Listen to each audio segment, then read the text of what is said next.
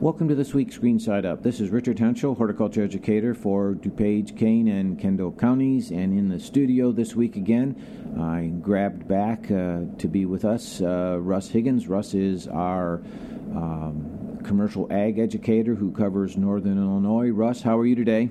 I am great, Richard. Good to be back. Well, my I'm thrilled to have you back because last week's show was a lot of fun, and I know there's there's more to talk about. Um, we had talked about um, the high yields of corn, beans, wheat, uh, all the things that are that uh, at least sounded good uh, economically here uh, for the farmer. Yet you shared at the end of the show that given the current prices, uh, it's uh, a strong potential to a reality that if a farmer, especially one that is renting a lot of land, they actually might lose dollars per acre uh, given the prices, which is to me just uh, staggering that that can that can happen here. Uh, I hope uh, the stock market and and supply and demand turned around here and, and we end up a little bit better.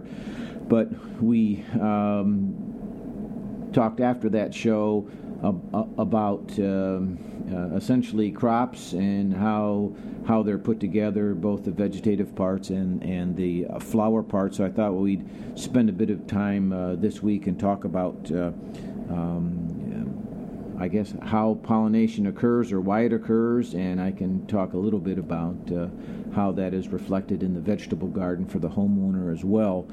So, uh, tell me something about uh, where we would, find, I guess, find the, or if, if the homeowners even think about this, where we find the flower parts on the corn plant.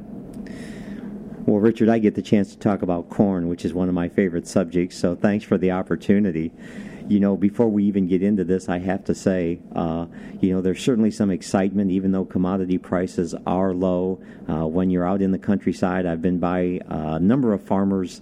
Uh, farms per se. The combine's out; they're making final preparations. Uh, harvest really is just days away, so we'll we'll be ready to go, and and we'll see if this uh, big crop actually does come to fruition.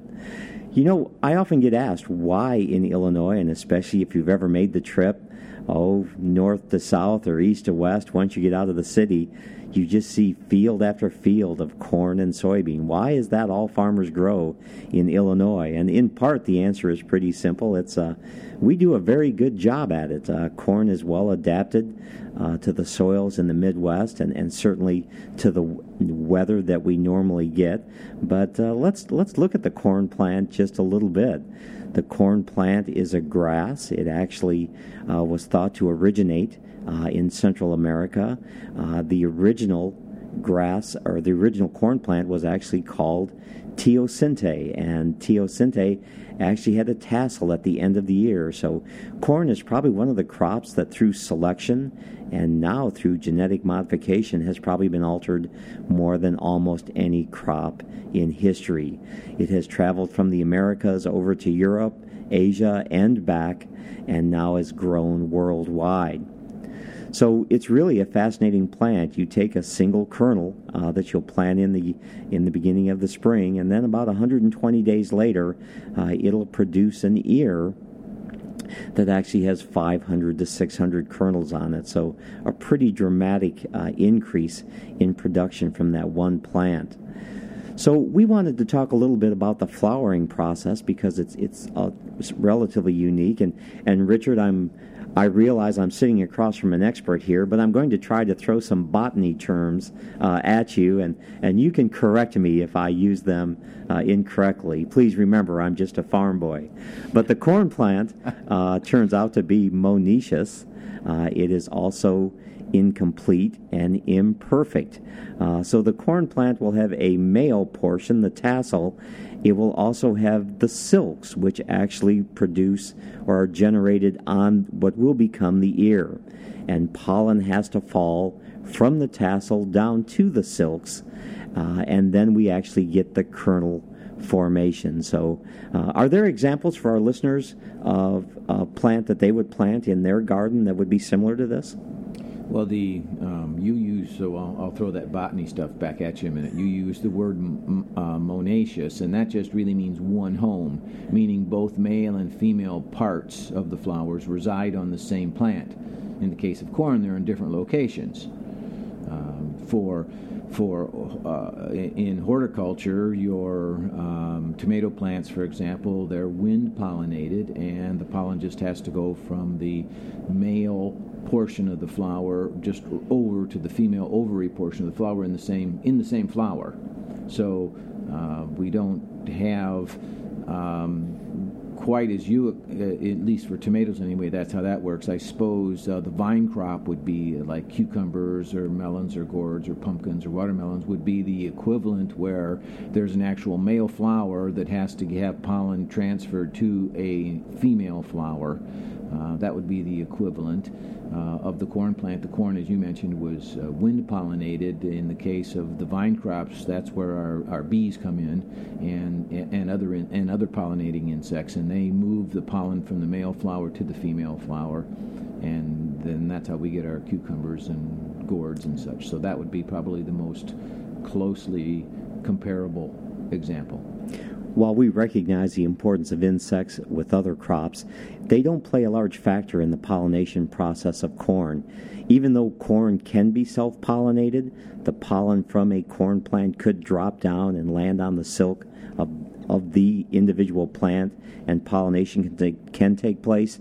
Normally, at the populations that we currently plant corn, uh, we estimate that 93 to 95 percent of the pollination takes place from an adjacent plant. So the pollen will drop, fall on the silk, uh, produce a pollen tube, and we will actually need a piece of pollen for each kernel uh, to actually initiate.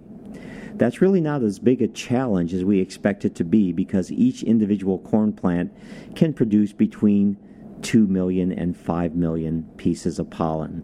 So when you equate that to the 500 plus kernels on an ear of corn, the numbers are with us uh, pretty good. You got a pretty good chance you're going to get a good filled ear of corn. One of the interesting things that we often get the chance to visit with uh, when we talk to uh, some of our, our urban audience, either at county fairs or as they drive the countryside, oftentimes they'll see a corn plant with two and in some cases even three ears per plant. And that's not the norm once you get inside a cornfield.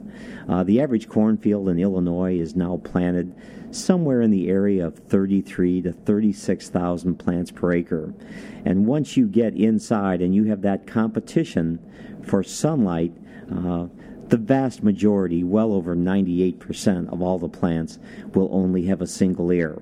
But if you plant some corn in your garden, there's no competition for sunlight. Uh, keep in mind that really, from about V1 to V12, those first 12 axils uh, will actually have the potential to put an ear out. And Richard, several years ago, when we just had a great growing season, uh, I actually saw a corn plant uh, that actually put five ears on. Uh, pretty remarkable, but that, that, certainly would be. I let homeowners know that they can pretty much, for the most part, expect one ear of corn of sweet corn off of each plant to be to ensure that they get something. So it's a, for a homeowner to grow sweet corn and have enough for two or three meals. Um, that that takes some space.